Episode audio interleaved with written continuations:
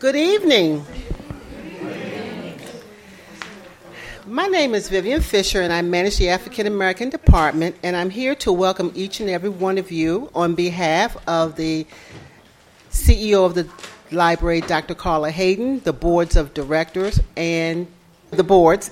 So this evening, it is a pleasure to have Dr. Kaye Wise Whitehead here, who will be talking about her new book, Notes to My Colored Girl, the Civil War Pocket Diaries of Emily Frances Davis. But just to give you a little information about Dr. Whitehead, she is an assistant professor of communication and African and African American studies in the Department of Communications at Loyola University here in Baltimore. She's also a motivational speaker, a master teacher in African American history, a curriculum writer and lesson plan developer, an award winning former Baltimore City Middle School teacher, and a three time New York Emmy nominated documentary filmmaker. That's a lot, wow. Dr. Whitehead was selected to participate in the 2013 and 2014 Black History Month panel sponsored by President Obama and the Association for the Study of African American Life and History.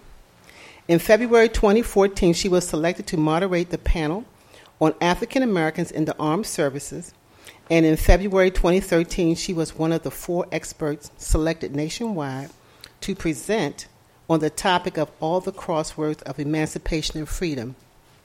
And she just told me this evening that her book won an award for the Association of Black Women Historians, so congratulations. So it is my pleasure, and I hope that each one of you welcome Dr. Kaye Wise Whitehead to the Enoch Pratt Free Library.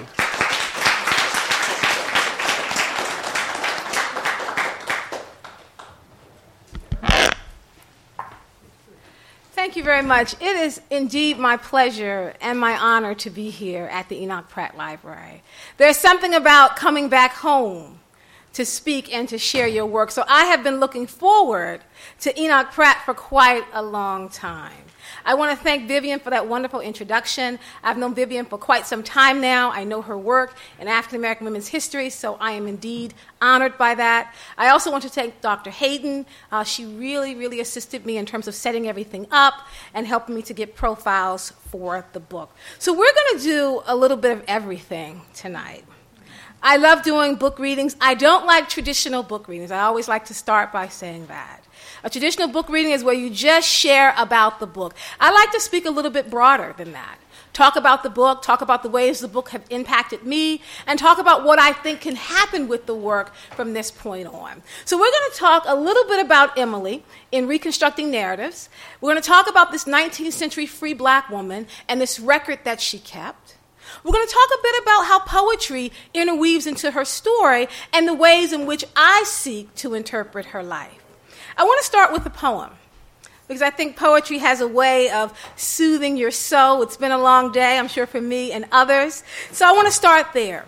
And this poem here is actually from my book on the Whitson Lecture, and it's called Meditations, kind of to open up the space. Commit yourself to being. Hope for those who have none, a lighthouse in the midst of a storm, a compass that points the way. A road that diverges from the well worn path, a safe house for those who need a resting place, an inn that is never full. A scholar in pursuit of new questions, a pilgrim in search of the majesty, a voice that speaks the truth. Be a light that finds its way into every corner, a gear that shifts and moves us forward, a life that is well lived. Commit yourself to being Commit yourself to be, commit yourself, and then in the end, just commit. That's how I was with the Emily Frances Davis diaries. They actually found me. When I talk about how work shows up at your house, Emily showed up in my mailbox.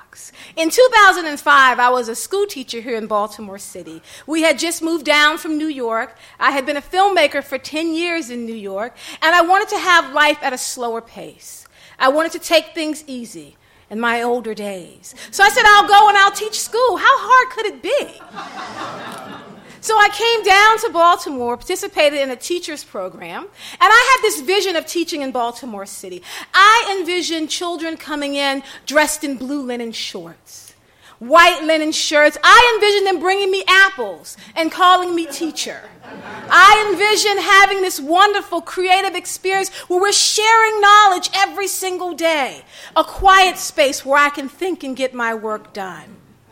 They put me at one of the worst schools in Baltimore City, a school that had been persistently dangerous for three years. I did not know what that meant until I got there. I walked in the front door. Nobody was wearing linen. Nobody was happy to see me. They called me everything but a child of God. Teacher is not what they used to address me. And if they gave me food that day, I was definitely not going to eat it. But I enjoyed my work with the students here in Baltimore City. I was feeling very fulfilled because I believe that when you pour into young minds, you are in effect pouring into the future. There's something very powerful about being a teacher. There's something amazing about seeing that light come on in young people. It's amazing when you're talking to them and you're sharing and something just happens and they stop for a moment because new knowledge has taken place. So I loved my work here in Baltimore City. I came home from work one day, tired, and I opened up this envelope in my mailbox. And there was a note from a friend from Philadelphia, and she said, I found these in the basement. I made a copy. Perhaps you would be interested. I began to read these well worn diaries written by, at that time, what I thought was a white woman from 1863. I assumed it had to be a white woman because I studied 19th century black history and I did not know any names that were similar to Emily Davis. There's only a handful of black women from the 19th century who were blessed enough or financially secure enough, who were literate enough to leave a written source over 150 years into the future. So I did not think at all that she was black. So I enjoyed reading it. Every day I would come home from work and I would read a few more passages about this woman named Emily Davis. It was in the August 1863 diary. And I remember this vividly because I believe in life you have a couple of different rebirths. You have your, of course, your natural birth. And if you're part of a religion, you have your spiritual rebirth. Well, that day when I read in 1863 in her entry, when she said, We was the only colored people in the room. I consider that to be my intellectual rebirth. I felt like Harriet Tubman. I mean, I looked at my hands and they looked new. I looked at my feet and they did too. And I said, something's going to happen because who is this black woman in my mailbox, in my apartment over in Bolton Hill, who's getting ready to change my life? And the work of Emily Davis changed my life. I said, I've got to go to school. I've got to find out how to work with her. I've got to find out what to do. Her diary begins in January 1st, 1863. That day, of course, is the day of Jubilee. And she starts by saying, Today is a day of Jubilee. She ends her diary in December of 1865. What a nice bookend. And at the end of the 1865 diary, she actually writes Some Confederate villain has killed our president. The city is in deep mourning. It can't get any better than that. So I started with Emily, and it was a long journey. I entered into UMBC, into the dissertation program, because I figured that good work, hard work, necessary work needs people who are trained to do it. And that's what I did. I studied Emily, and this is a bit about my work with her. I knew we had this continuum of 19th century black women. At one end of the continuum, we have enslaved women, and we tend to look at them as a mass. I mean, we have what we call our twin towers of enslaved women Harriet Tubman and Sojourner Truth. We know everything about them. We have looked into their lives. We've reinterpreted their lives over and over again. But the individual enslaved women, we don't know anything about. And we understand enough about American history to figure out why that is. There are not any records kept. Very few of the women actually knew how to write. Very few of the women knew how to read a newspaper and get an editorial in the newspaper. So you have this continuum. They were typically uneducated, they were immobile, they were not moving around. Harriet Tubman, as we know, was a rare exception. And even then, she had limitations. If you let my students tell you, Harriet Tubman had wings. She freed like 300,000 people. She was everywhere Canada, North America, Brazil. We know history has shown us as we've done more study that wasn't the case. She was limited, but she was mobile in comparison to this enslaved mass of women. They were stereotyped. They were bred as property. They were considered to be the term used in the newspaper at that time. They called them lesser blacks. In 1863, they had a series of editorials in the newspaper, and they were talking about among the free black community what are we going to call ourselves? I thought that was very interesting because the same argument they were having in 1863, many of us can remember that argument today. I often say, you know, my grandfather was a colored man, my father is a black man, and I am an African American woman, and we're all at the table together trying to figure out still what do we call ourselves. The argument is not new. In 1863, they were talking about the same thing. What are we going to call ourselves? Are we colored Americans? Are we African Americans? Are we black Americans? Are we just Americans? And understandably so, they had the word just as a capital letter, just Americans. So they call enslaved people lesser blacks. I think about them when I look at this picture here, because that is a typical picture coming, of course, off the Library of Congress website. What did an enslaved woman look like? And we know she doesn't stand for all enslaved women, but this is our image. When we think of enslaved women, we can look at her and we can tell a picture. We can look at her hands and we can tell she's been working. We can look at her face and the years that she spent in enslavement. We understand that the longer people were in America, the farther they were removed from Africa. And when they were born here, at that point, there was no memory, no connection to Africa. They were born and they were enslaved from the womb until the grave. I have my children think about that sometime, my boys. I'm like, think about what it means that before you even take one independent breath, you already belong to someone. And as you take your last independent breath, you still belong to someone. On the other end of the continuum, you had these elite free black women. It was only a handful of them, but they were highly educated. They were cultured. They were what we call cosmopolitan women. They liked to play the lady. In terms of dressing up, the hoop skirts, the makeup, the umbrellas, the long gloves, they were playing the lady. They were elitist, where they did not connect with women who were enslaved. They also did not connect with darker skinned women. And this was huge at that time. They were mulatto, it meant something.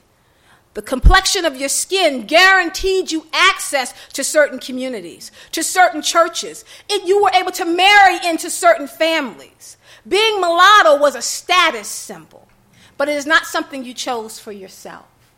At that time, the census takers would go around house to house. They would take one look at you and say, Is anyone else home? And Theodore Hershberg does a lot of work in this area. And they would say, Bring everybody downstairs who's home. And they would go person by person, determining whether you were mulatto or colored. So you could be mulatto and your husband's colored. Your son is mulatto, but your daughter's colored. What they found in this study, if you were mulatto, you made more money than if you were colored. You were able to have certain jobs. You've got more education because of the color of your skin. So those were the elite women on the other end of the spectrum. I do have a picture of Sarah Bass Allen. So here, if you look at her, that's a different picture than what we have of the enslaved woman when you do this comparison. This mulatto skin. So I knew we had this continuum. What we did not have were women who rested in the middle between being enslaved and being elite. If they were not shopping, which is what a lot of elite women did, there's a war going on and they're shopping. If they're not dating, or writing op eds, or speaking, or writing poetry, or traveling in and out of America, and if they were not enslaved, then what were they doing? That's what I call the everyday woman, which is where I would put Emily. I call her ordinary. I call her every day. And I don't mean that in a derogatory way. I had to find a term for her. She was conforming to a standard. She was usual. She was typical. Even though her work has survived, her life at that time was not extraordinary. She was not leading movement. She was not teaching at a school. Emily was actually a domestic and a seamstress. Based upon what she wrote in her diary, and I set her diary up as a gazetteer, where I started marking every time she mentioned something to get an idea of her life. When she had money, she would work as a seamstress. She would make dresses. And that was a valued skill. It was a skill that was learned on the hip. So for Emily to have been a seamstress, it meant her mother or her aunt, somebody in the home, knew how to sew. When she ran out of money, she worked as a domestic for four different families in Philadelphia and in, Her- in Harrisburg and in Germantown. What's interesting about Emily is that she seems to have another source of income.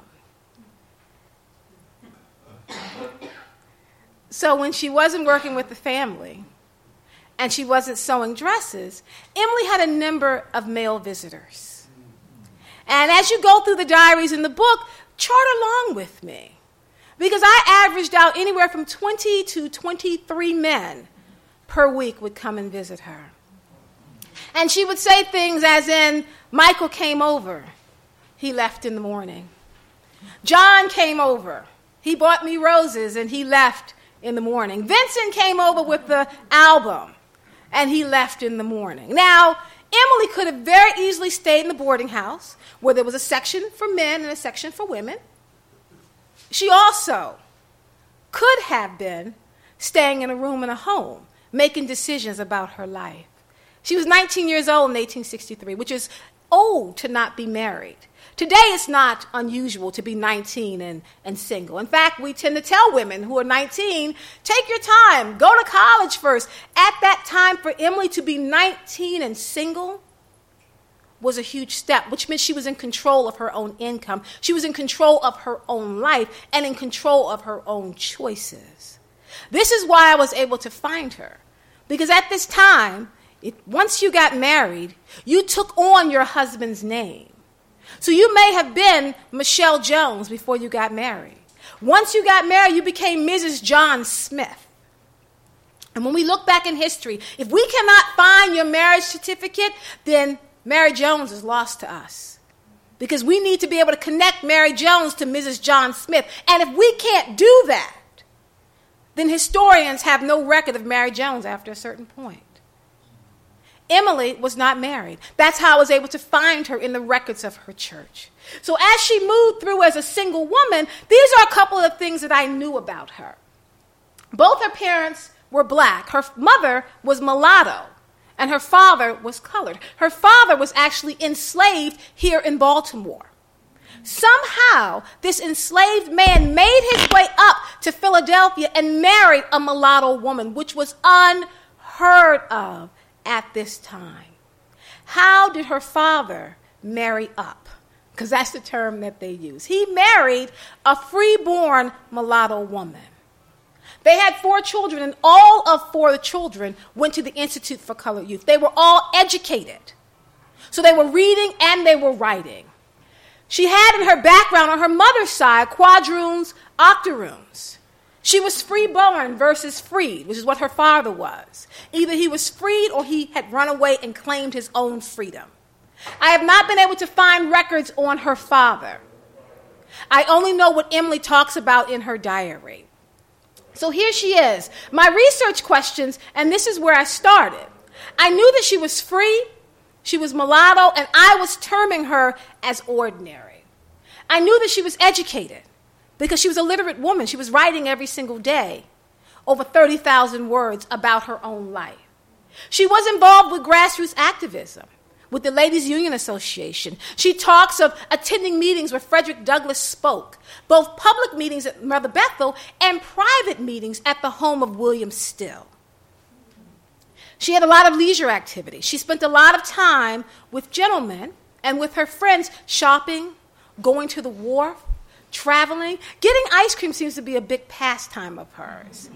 She complained a lot about her hair and about her clothes. You can easily compare her diary to mine. You just change a couple of things, it's the same thing. And that's what makes her so interesting because she is so ordinary. It is hard to do a person by person comparison when you're talking about a Charlotte Forten like an extraordinary woman coming from one of the richest families of Philadelphia. You can't really compare that way. Emily gives us a comparison because she was ordinary. This is how I termed her. I have not found anything other than that. What I considered myself to be, and I had to come up with the term because you have to name yourself or somebody else will. When I was figuring out who Emily was, I said, well, I need to find a way to call what I'm doing. I knew I wasn't doing straight work as a historian because historians don't do word for word transcriptions. You find the passages that you need and then you do interpretation. I knew I wasn't a documents editor. Those are folks who work on like the Dolley Madison papers or the Thomas Jefferson papers where they won't change a comma or a period. I knew I wasn't doing that. So just like I gave Emily a term, I had to come up with a term. And Dr. Wharton, my mentor, is here, and we wrestled with a couple of different terms. And we came up with forensic historical investigator, which to me is like this fancy term at FHI. Sometimes in the middle of the night when nobody believes in you, I'm telling you, you got to believe in yourself. I made myself a badge that said FHI. Nights when I couldn't get through the writing, I was saying, you know what, the FHI hat is on. I taught my kids, you got to tiptoe when mommy's being an FHI. Because FHI was just a way of saying, I've got to finish this work, no matter what it's going to take out of me. I started with a couple of different facts about her. Very, very small, and I want to share that with you. One, I knew her name was Emily F. Davis. In the front of her diaries, she wrote her name a number of different ways. She wrote it E M I L I E in 1864 and 1865. She wrote it E M L I E in 1863. And in the census, it's spelled E M I L Y, three different spellings. I just made a choice. A choice that I just arbitrarily said, well, I'm just going to use E M I L I E. I liked that spelling, I thought it was unusual, and it was written in two of her diaries. So I chose that, not knowing if that's the way it was really spelled because I did not find her birth certificate. I knew her birthday, February 18th, because every year on February 18th, she would say, Today is my birthday. And then she would make a decision about what she was going to do. I need to study God's word more. I need to focus on myself more. I need to do something different next year. So I knew February 18th was her birthday. I knew where she lived, somewhere within walking distance of the Institute for Colored Youth, which has since become Cheyney University. She was a part of ICY. She attended classes there every Monday night. She was faithful to her work at this school. She enjoyed learning. She talks about taking the test, talks about passing the test, talks about studying for the test. Education and literacy is something that she vigorously pursued. I knew that she was a member of First African Presbyterian Church, which is also in walking distance from ICY. At that time, Reverend Jonathan Gibbs was the pastor of ICY. Jonathan Gibbs ended up leaving the church, going down to South Carolina and working with the free black men and women in South Carolina, and then made his way to Florida, where he then served in the government there. And there's a school named after Jonathan Gibbs. I found a lot of information on him. Well, while he was at the church, Jonathan Gibbs did something that was very unusual. Jonathan Gibbs, as a married man, was having a relationship with a woman. That was just shocking. Now we read about it every day. Now it's not a big deal. At that time, it was shocking front page news. Emily writes about that in her diary. She said, People want to know what I think about Reverend Gibbs. I choose not to speak and to make a. Even in her own diary, she does not share her feelings here. I knew she had a brother her brother's name is Alfred. I found Alfred in the 1850 census, 1860 and 1870. I'm sorry, 1850 and 1860. By 1870, Alfred had died. He went off to war. He sustained some type of injury in the war, and he died in 1865. Alfred is very unusual because what Emily charts is Alfred's desire to not go to war. I thought that was interesting because I just assumed that every black man wanted to do what Frederick Douglass said do get a musket on your shoulder, you know, get a suit on your back. Because if you do that, then you will never be enslaved again. I thought every black man at that time wanted to join up to free those that were born, and if things did not change, were going to die enslaved. Alfred did not want to. Alfred's wife was very, very sick. They had just had a new son, Frederick, so Alfred wanted to stay home. And Emily charts Alfred's struggle. What is really fascinating about Alfred is that Alfred made his way up to the Canadian border. And when I did research, I found out that many African American men at that time who did not want to fight in the Civil War would use the Underground Railroad to get to Canada to cross over, and that was the beginnings of the free black communities in Canada. Alfred, unfortunately, was caught at the Canadian border. They shipped him right on back and shipped him right on off to war. And while he was away at war, Alfred's wife, Mary, did die of a disease with her lungs. She had a brother, or so I thought he was a brother. His name was Elijah J. And she kept talking about Elijah J. And I said, Now, is this her big brother? Why is she in the home of Elijah J? Elijah J was one of the signers of the call to arms. He worked very closely with Frederick Douglass. He wanted to go to war. Elijah J turned out to be her uncle. His wife, Sarah, was one of the vice presidents of the Ladies Union Association. The Ladies Union Association was a free black group, club women, and they would raise money to send down to the enslaved communities of South Carolina. When you talk about doing life's work, my family is from South Carolina. Like, that was an amazing moment for me to think that my family was enslaved in South Carolina, and Emily, at that time, was sending money down to South Carolina. I like to claim, though I don't know for sure, that it was to help my family in South Carolina. I said, You left the work for me, girl. And then she had a best friend, and her name was Nellie. Emily and Nellie spent just about every day together. When Nellie is not around, Emily longs for her. Her heart breaks when, Ellie, when Nellie leaves the room. When Nellie doesn't return her phone call, not phone calls, when Nellie doesn't return her letters, I think I've become too close to my subject here. When Nellie does not return her letters, Emily's heart breaks. She mourns when she feels that her and Nellie are at odds with one another. She mentions Nellie 504 times in a three year period. At the same time, there's a man in Emily's life. His name is Vincent. Vincent and Nellie did not get along. When Vincent would come over, Nellie would get upset and leave. When Nellie would come over, Vincent would get upset and leave. She mentioned Vincent 224 times. There was something going on between Nellie and Vincent and Emily. I didn't want to take too much liberty into reading into her life. Like there's a line where you can't go too much farther. But mourning and aching and longing and loving and hoping and waiting and wishing all for Nellie. I found Nellie only in Emily's diary. I could not find Nellie anywhere else because Emily chose not to include Nellie's last name. Emily also chose not to include Vincent's last name. Let me tell you why this is so unusual. Every person that Emily mentioned, other than Nellie and Vincent, she mentioned their last name. Emily had 12 different Marys in her life. Mary Jones, Mary Grew, Mary Johnson, Mary Williams, and every time she mentioned, she would say, Mary Jones came over. Mary Williams was here. She never gave Nellie's either full name, if it was a nickname, or her last name. The people that were closest to her are the ones I could not find. I find that to be a conscious decision on Emily's part. Maybe because it was too painful to talk about it. I wonder if she was writing for herself or for others. Because at that time, women would keep diaries and leave them open on the counter.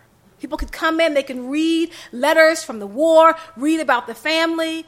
I wonder if Emily's diary was only for herself. I don't know.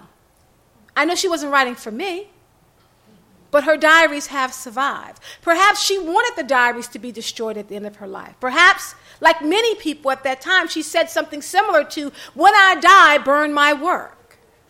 Perhaps. I do think about the fact that in this family, that I have not been able to find, Emily's family, that these diaries were passed from hand to hand in trunks, wrapped in cloth. I envision grandmothers on their deathbed saying, Look in my drawer underneath my personables, grab that book. There are three of them there, they're very small. Hold on to them, they're important. They ended up at the Historical Society of Pennsylvania. Now, HSP actually has no idea how they got there. They were in a box in the basement, on the third row on the shelf, gathering dust. When I called them after I read it and said, I'd like to talk to you about the diaries of Emily Frances Davis, they asked me who was that. I said, Go down to the basement, third row, in the corner, gathering dust. There's a box. In that box, underneath two papers, there are three diaries. Can you get them out so we can talk about them? Because I think they need to be pulled out of the basement. Wouldn't you agree? Black women's voices need to come out of the basement, right? I said her voice has got to come out of the basement and be added to the shelf and then added to the canon of black women. Like she needs to be studied. I know she attended lectures and concerts and club meetings. I know she worked every day. I know she was a literate woman. And I know she took guitar lessons because she talks about her fingers hurting. I only had 11 facts about her life. And that is where I started. So when I talk about being an FHI, a forensic historical investigator, what I mean is that I use census records to find her and her family. That is how I found in 1850 that Emily was a domestic and that she had a sister and she had two brothers and she lived with her mother and her father. That is how I found out that she was mulatto and her father was colored. I found Emily in 1860. That is when I found that her brother Alfred no longer lived at the home. So I then went off to find him in the 1860 census as well. Her mother was still alive, her father was there. So he had been there since 1850. At that point, Emily, coming into 1860, was about 16 years old. At some point in 1863, she moved in with her uncle Elijah J. And then she moved again because she talks about the movement of her life. With these 11 facts, I had to try to connect Emily to all of these different places and all of these events. There were many nights, and I, I often laugh about this. Alice Walker does a lot of work on Zora Neale Hurston. She used to anyway. And she talks about trying to find out where Zora Neale Hurston was buried. She says she went out into the woods and she just called Zora, Zora, hoping that Zora Neale Hurston's spirit would call to her so she can figure out where to lay the gravesite, right? Where to put down the flowers, where to put up the tombstone. I did the same thing for Emily. I traveled up to Eden Cemetery because this is where Emily's buried. It used to be Lebanon Cemetery. So I'm walking through the woods. I said, Where's Emily Barrett? They didn't know. The guy said, Somewhere out there. So if you can imagine with me, walking through the woods with a diary, a tape recorder, and a hat, shouting, Emily, Emily, if you're here, you don't have to answer me. Just give me a sign. There is, at this point, nothing on the spot where they think that she's buried. My desire is to one day mark that spot. I said, Emily, because I made promise to her at that time, I said, if this book does well, girl,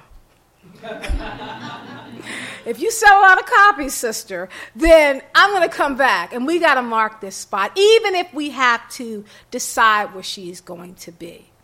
That's one of the things I would like to do. I want to also share with you a couple of passages from the book because I do want to encourage you to get notes from a colored girl, the Civil War Pocket Diaries of Emily Frances Davis. I tended to see Emily's diary as a code that needed to be broken.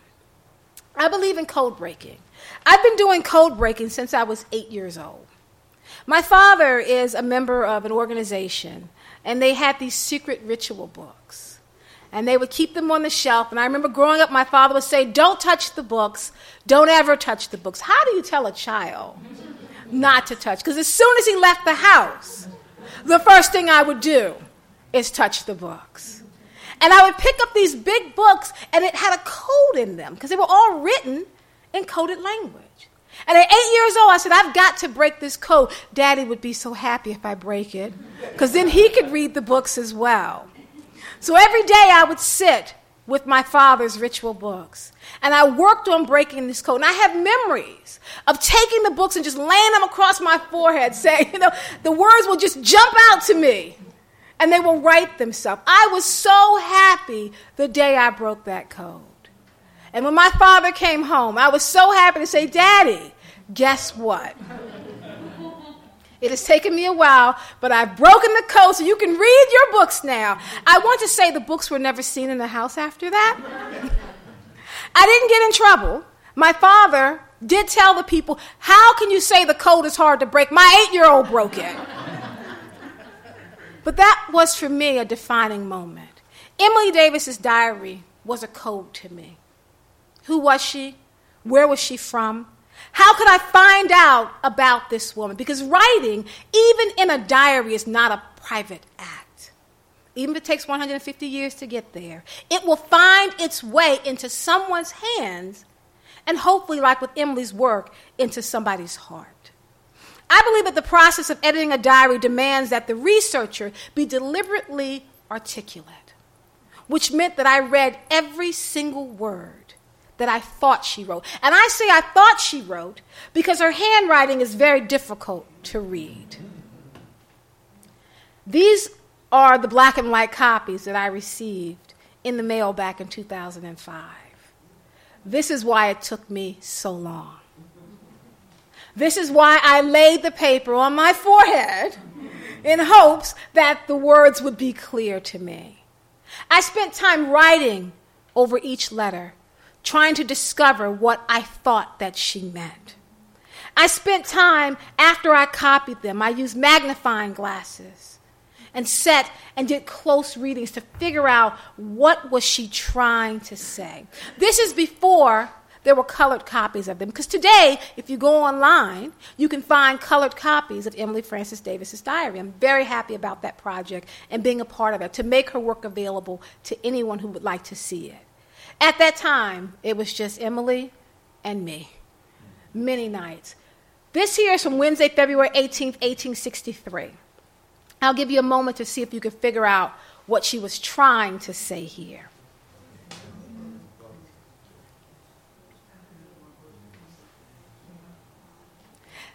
What I imagine is that Emily probably wrote at night because she wrote every single day. There are a couple of entries in the book where you can see the pen just kind of rolls off the page. I'm assuming she fell asleep at that point. Her diary went with her everywhere.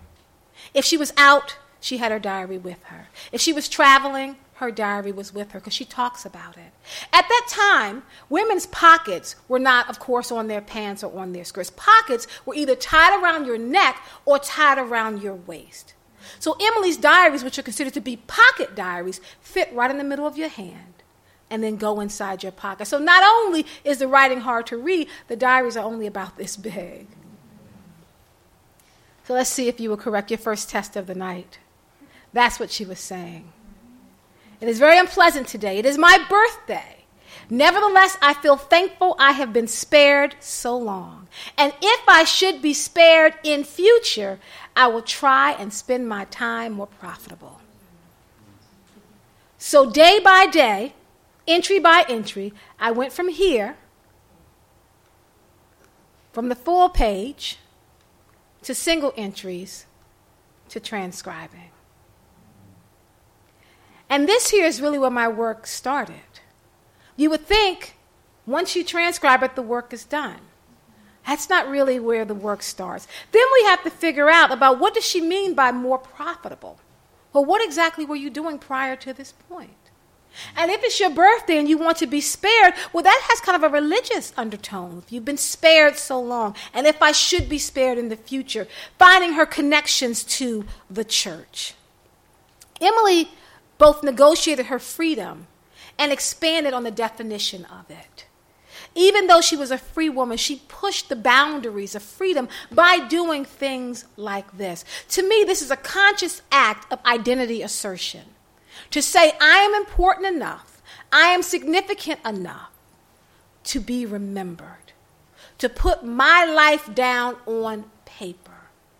They were teaching young people at this time how to write in their diaries. Their instructions, where you start every day with the weather and you put something down, no matter how small, how insignificant. This was happening in a number of the middle and upper class white homes. Instructions for how to teach their children how to write in their diaries. Pocket diaries were actually created for men to be used by their wives to write down what the men did.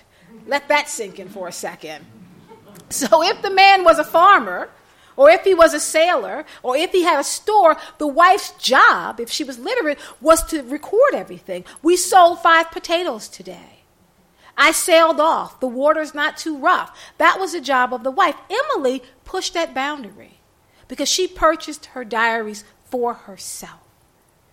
On one of her January 2nd entries, she actually writes, I didn't have my diary, I ran out and got it today. And then she went back and put January 1st in there to catch up. So she was buying diaries for herself. What is very interesting is that Emily wrote in both pen and pencil. What you see here are the entries in pen. Ink was very expensive. So not only was she buying leather bound diaries, she was also purchasing ink to record her life. When money was difficult to come by, Emily wrote in pencil. And those are the entries that are most difficult. The pencils, in many places, it has faded. That's when I begin to make choices. This is where I veer off from being a documents editor back into being a historian. Because I started using context clues to figure out what she meant. And I make a note about that in my, in my methodology. I say, these are the choices that I have made. If you go through and you transcribe Emily's diary, you might come up with something different. That's that FHI nature. Because I know I cannot put a period at the end of Emily's story. Her life and the research is not finished. There are a number of different transcriptions from Emily. I had my students transcribe her work, and their entries are very, very different than mine. Because you can interpret spared as something else. There's one entry that really caught me. I thought she was saying, I cut the hoary out. And so I spent maybe two months trying to find out what hoary meant. I could not figure it out until I used my microscope and said, Oh, she's saying body. I cut the body out. Well, as a seamstress, that makes sense. The work could not stop just because I thought it was what I thought it was. I found out that even my own thinking was flawed in many places. So the way that I checked to make sure that the work was real and that I saw what I thought I saw, I transcribed the black and white copies first into my computer. Then I traveled up to the Historical Society and I checked my transcriptions against the actual diaries because then you can really see the pencil. Then I gave the copies of my diaries to two different assistants who work with me at Loyola University. Then they worked on transcribing to make sure that what I was seeing was what was there. I didn't want to take too many liberties with her life. I want to share a few entries before I wrap up for Q&A. What I thought was most interesting about Emily. Emily, in April 1865, she was at a meeting of the Ladies Union Association. And those of you who, of course, have studied in 1865, you know what happened in that April. Saturday, April 15th, 1865. Very sad news was received this morning of the murder of the president. The city is in deep mourning. We were at a meeting of the association. It decided to postpone the fair. Now, that's Emily's entry. Underneath is where I add the context, where I note that at 7:22 a.m., President Lincoln died from complications from his gunshot wounds, and Andrew Johnson, of course, was inaugurated as the 17th president of the United States. Emily was at the Masonic Hall. She was attending a subcommittee meeting of the Ladies Union Association of Philadelphia. They were planning a fair for April 17th.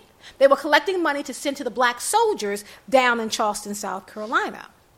They rescheduled this event until May 15th. From Saturday, April 15th, all the way up until Saturday, April 22nd, Emily wrote every day about what was happening in the city while they were waiting for President Lincoln's body to arrive. Why is this so exciting? Because Emily's account at this moment stands as one of the only accounts written by a free black person that charts that week leading into Lincoln's body coming down. This one week of entries has been the one most requested and the most reprinted because we see it from the ground up. Emily participated on the ground when his body came. Listen here what she says. Saturday, April 22nd. Today is the day long to be remembered. I have been very busy all morning. The president comes in town this afternoon. I thought that was fascinating. Just to stop there for a moment. She does not say the president's body. She does not say the coffin is coming. She says the president. As if he was still here. She's getting ready as if she's going to meet the president.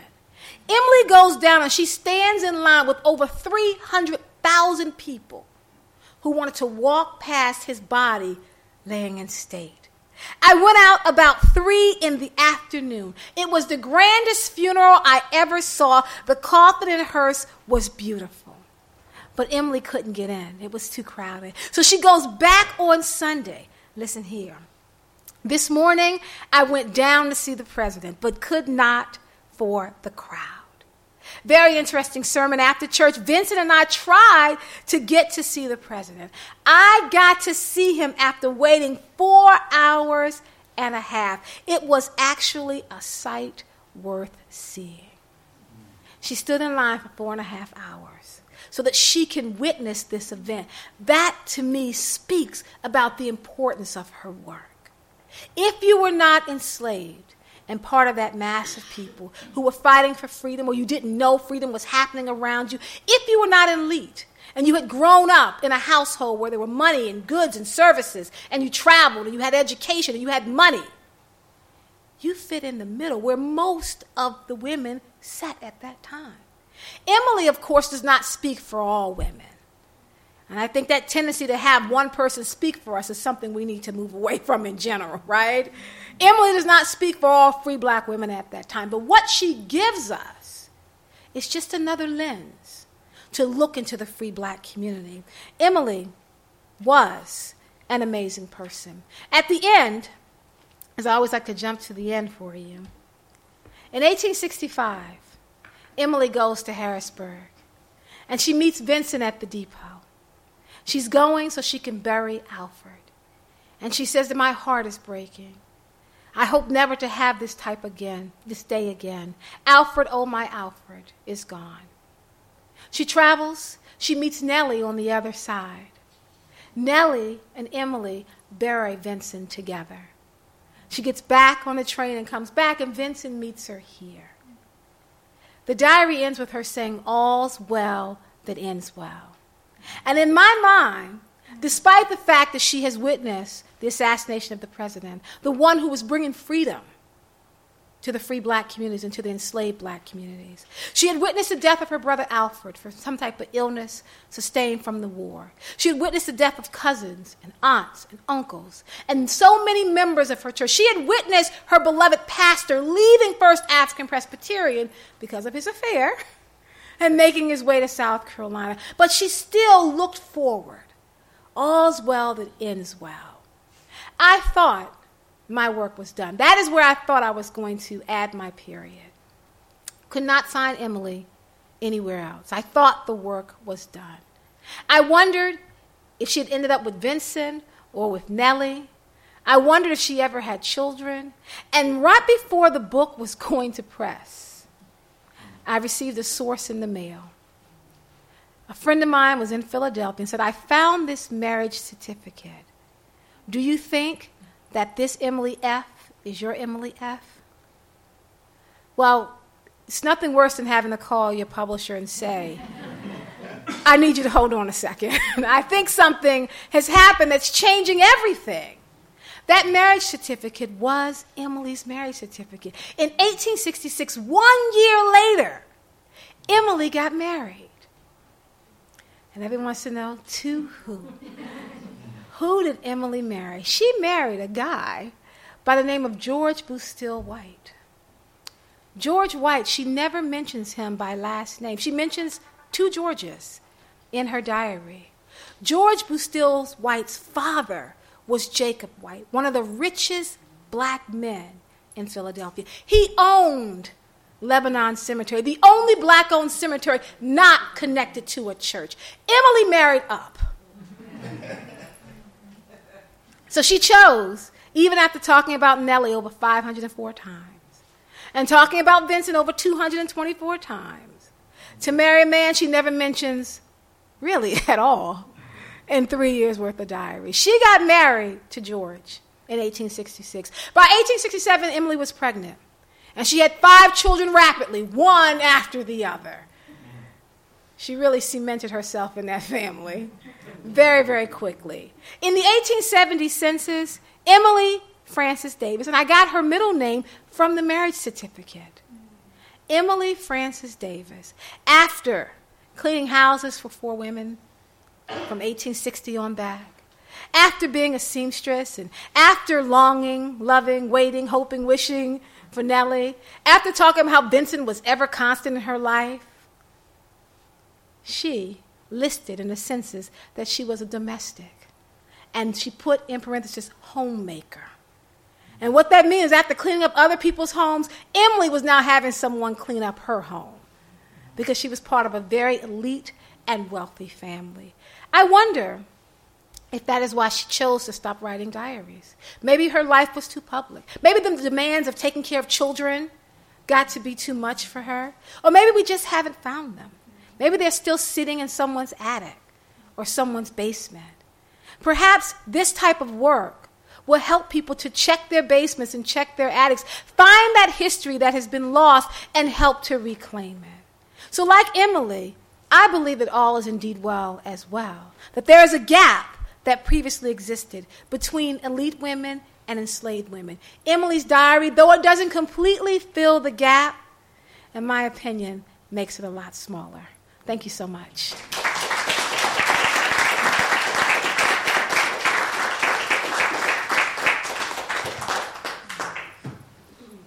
Um, okay, um, maybe I missed this. I don't know. Uh, uh, the first, question, I have two questions. One of them is um, was the coffin that she really wanted to see, the Lincoln coffin, was that an open casket? Yes, there was actually a little, almost a piece of cloth over his face that they talk about in the records and how you could see that it got wet and it was moisture. You So, couldn't yes. see his face at all? Could not, it was something like a clear cloth over his face. Okay. So she does not mention that. We just know that from historical records about the And, body. and the second question, well, um, how was she born free? I mean, how did she get to be a free, a free woman? Well, at that time, prior to 1657, your line came through your father, just like in England. So if your father was the king, then you, of course, were into a royal family. By 1658, records show us in Virginia, the first place to do this, changed that line and instead changed it to the line of the mother.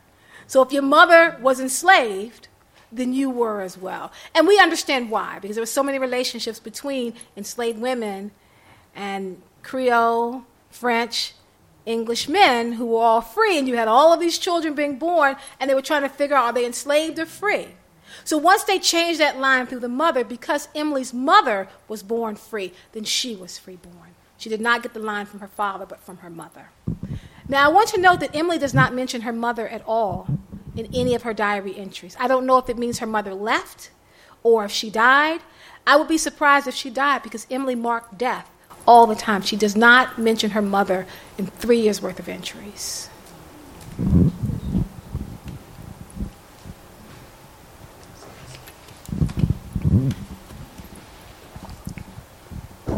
Hey, Kaye, great Hey, presentation. How are you. So here. I um, I'm I'm struck by what you're talking about in terms of documenting life and thinking about today, and the I don't want to say the over documentation, but I have a friend who takes a picture of every meal that we eat when we go out. How does that how do, how as you craft um, the discipline of FHI for further generations? How do you see that unfolding with this preponderance of um, with Instagram and all these other things? How do you see like the future FHI? uh, category or, or career looking as we as, as people look back on our day to, on our days today? Thank you. That's an excellent question. Um, this idea of FHI, and, and I laugh about this, and my friends laugh about it, but it's actually becoming a field. There are a number of young scholars who've looked at the work that I've done, and they're starting to do the same thing. I have a new book that's coming out. It'll be out actually next Thursday. And it's called Rethinking Emily Frances Davis Lesson Plans for Teaching Her Civil War Pocket Diaries. I asked professors and high school and middle school teachers all around the country to read the book and tell me how you would teach this book in your classroom. I have a lesson plan in there that's an FHI lesson plan that actually spells out how to become an FHI. I also, which I think is fascinating, I took my first article I ever wrote about Emily in 2005. I republished that and I marked all the points where I thought I was correct, where I found out more information. So I thought she was with this person, but I found out that she wasn't. That to me is the process of being an FHI, knowing that the story is always changing. So I do spell out how to do that. I think it's going to be affected a lot because of the way that we remember ourselves. I teach in the communication department at Loyola University, and I have a number of students who mark every meal. Every new shirt, every new blouse, every broken fingernail, every messed up lipstick mark, and they take a picture and they share it with the world. Because they're the star of their own worlds. I think anybody who has a Facebook page may feel the same way. I, I mark myself as one of those people, a star in my own little universe. I think it makes it more difficult for us to do interpretation.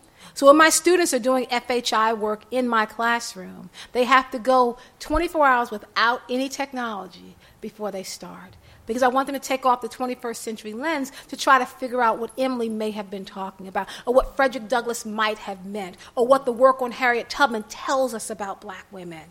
But to do that, you have to get off your own stage to really begin to view someone else's life, not as a witness to the event, but to get inside the event. Yes, ma'am. No, thank you. Um, hi. Hi. I'm visiting from out of town, and I happened to see this, so I wanted to come down and Thank talk you. and see you. Um, my question is since you know about Emily, were you able to follow her genealogy to current time and maybe make any contact with relatives or anything to that effect? That's a great question. I have been able to find Emily. I know where she's buried. I know at Lebanon Cemetery, her husband's buried there. At least three of her children and one grandchild is buried there.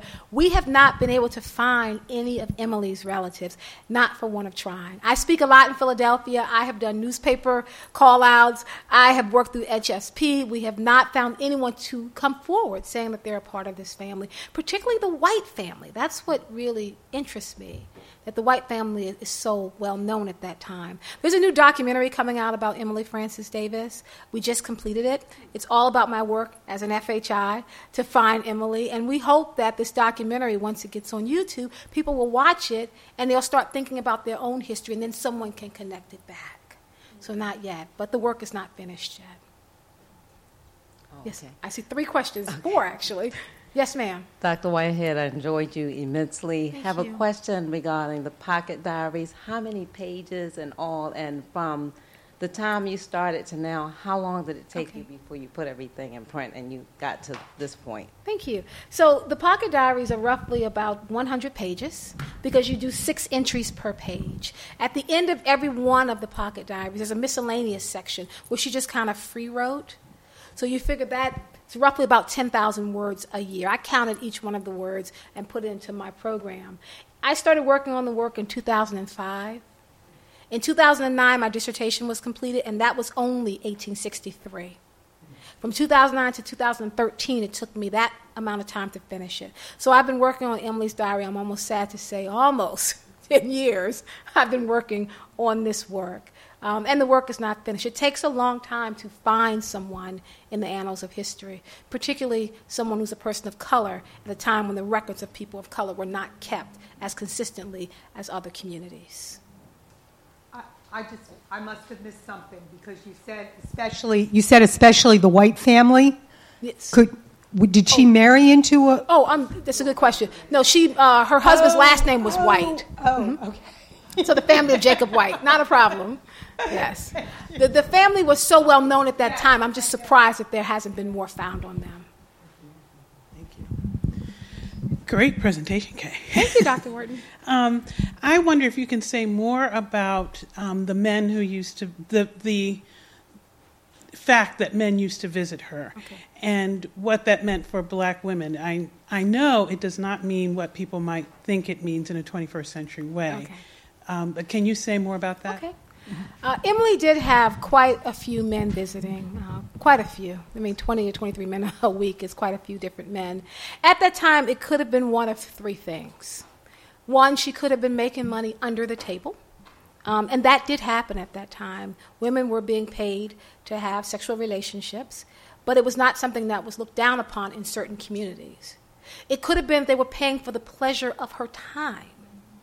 To be in the company of a cultured, literate woman, men would pay for that. Whether it was bringing her gloves or diaries or, or taking her for ice cream just to sit and talk with her. It could have been, as I said before, that she lived in a boarding house, and free black men were constantly passing through Philadelphia. Philadelphia, according to Frederick Douglass, was kind of a way station where it connected, you know, the enslaved communities of the South to the free communities of the North. So everybody passed through Philadelphia, and they would stay different places. So it could be that they were staying there. She would meet them at a lecture. They would come home. They would spend the evening talking or sharing. They would go to the male section, she would go to the female section, and they would leave in the morning. Which is why in my book, I did not say either one of those things because I cannot make any conclusions about that. I don't know for certain where she lived. I have an idea, but she could have easily lived in a boarding house or in a private room. But I know the other thing about Emily, she was very connected to the elite community because she attended First African Presbyterian, because she went to meetings at the home of William Still, because she attended the Institute for Colored Youth, she probably lived in a boarding house where men just passed through. Because I cannot see a woman who made money underneath the table then marrying into one of the richest families in Philadelphia. There's no way she could have done that. Okay, you, you. Um, I have two um, kind of statements the usually men of that era, they did never came uh, if they were interested in being a suitor, if they were interested in a young lady, they never came to the house empty-handed. Mm-hmm. That was the culture. Yes. And it wasn't that they were uh, paying for her time. Mm-hmm. It was that they were show, trying to show that they were capable of taking, taking care, of her and you know providing for her and give kind of like you know bribing her more or less. And then, too, um, I think this is, is very interesting. I, I, think it's really good because black women have been so undermined in um, the, our history and, um, and given accounts when, when, of, of our contribution. And um, it kind of bothered me. I noticed when they had this uh, bicentennial mm-hmm. celebration, and if you go to the flag house, the uh, banner flag house, and they'll tell you about these women who who um, who uh, designed and made this flag with I think it was a week or something. Right. And they say it was um, it was a Picker, Pickerton or uh, Pickersgill. They mentioned her. They mentioned her daughter, her mother, her cousins or niece or whatever, and they said there were two black women. One right. was a slave and one was a free woman. Right. But they never give their names. Yeah. And and most people in the black community realize if there was a slave there, she definitely worked a lot of hours. Yes. So they did contribute, but they never got the credit for it. Hmm. And I and I also noticed, noticed on the Smithsonian that um, well in uh, Wikipedia they only mentioned the one as an indentured servant, and they gave a name. And then um, in the Smithsonian, they only said that there was possibly an indentured servant. So they just totally disregarded the one, and I right. and I and I realized that when the person was a slave, whatever that slave owned or whatever they did, it was the it was the person who owned them. Right. That the work belonged to them, the credit belonged to them, and um, the uh, whatever property they had belonged to them. So I think this is a very important um, um, project that you've taken on. Thank you. And it kind of, you know, sets that out and says, okay, this woman has done something on her home. And she's not really ordinary. You called her ordinary, but she's not ordinary. You know, when you mention all the things that she did, as she, she was very active in a lot of things. Yes, and the reason why, I'm so glad you brought that up, because the reason why I call her ordinary is because what she did within her community happened more often than not the type of community where Emily lived, they were extremely active. They were literate. She wasn't the only female who was writing. She's just the only one that's been found. What I didn't want people to do, and you made some great points, I didn't want them to begin to look at Emily as extraordinary, which means removing her from what was happening at that time. No, she was ordinary, which meant that there was a very active, bright, and brilliant free black community doing this type of work every day. We just don't know about it. We don't study it. We tend to downplay it. So that's why I consciously chose the term ordinary or everyday to let people know this is what was happening. She's not the only one. She's the only one we've found thus far. But she's not the only one doing what she did. Thank- Yes. Philadelphia is a special place. Yeah. Philadelphia is where black people get studied, like Philadelphia Negro. Right. You know, W.B. Du Bois's work, W.E. yes. Du Bois' work not that much later. Yep. Really, if you think about it, it's within 50 years. Yeah. So Philadelphia is a special place, and the school she went to, for example, I see why. Quaker school. Yes. And think about the Quaker influence, and that begins to tell you why you have that kind of black community Yes.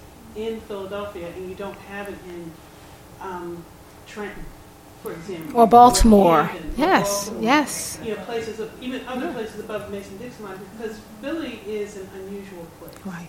But in her location, she is ordinary. Yes. Now, I want to add that at Institute for Color Youth, they did have that pyramid system, which meant that in order to go from year to year, you had to test. So the classes got smaller every year. That tells me a lot about Emily because she continued for three years. So every year she tested, she passed whatever the test was and moved to the next year. So she was special, but I don't want people to think she was the only one because her marks were not as high as other black women at that time. Yes. Thank you. It's an excellent presentation. Thank you. Um, I tend to buy, purchase books for my my two grandkids, and I think this. I like to get books that um, will about us, that gives some facts, and you know, for later on down the line. Your book, while it's worth the price, I still want to know if you have it and We'll be having it in the paperback at Yes. some point. The book will be coming out in paperback. Um, we have delayed the paperback for another year um, because the hardback is doing very well, so I'm very excited about that. Um, but within the next year, it will be out in, um, in paperback. So thank you for asking. And if you check my website, I, I'll keep updating it because I often talk about what's happening with the book. And Yes. Oh, yeah, for the, the paperback. And there's also, yeah, I definitely agree. We're also doing a version for children. I'm working now on an Emily Davis book for children, so that they'll be able to look at it. So think about that as well. And that should be out within the next year. Yes. Mm-hmm. Okay, we want to thank. We, time is up, the, but I do have one question, Okay. and I wanted to know what year did she attend ICY? Yes. She was there from 1863 to 1865, what she talks about in her diaries. Okay. Yes. Thank you for a wonderful lecture. We have books out. We have books out in the hallway for purchase, and Kaye will be signing Up front. Up, front. Thank you.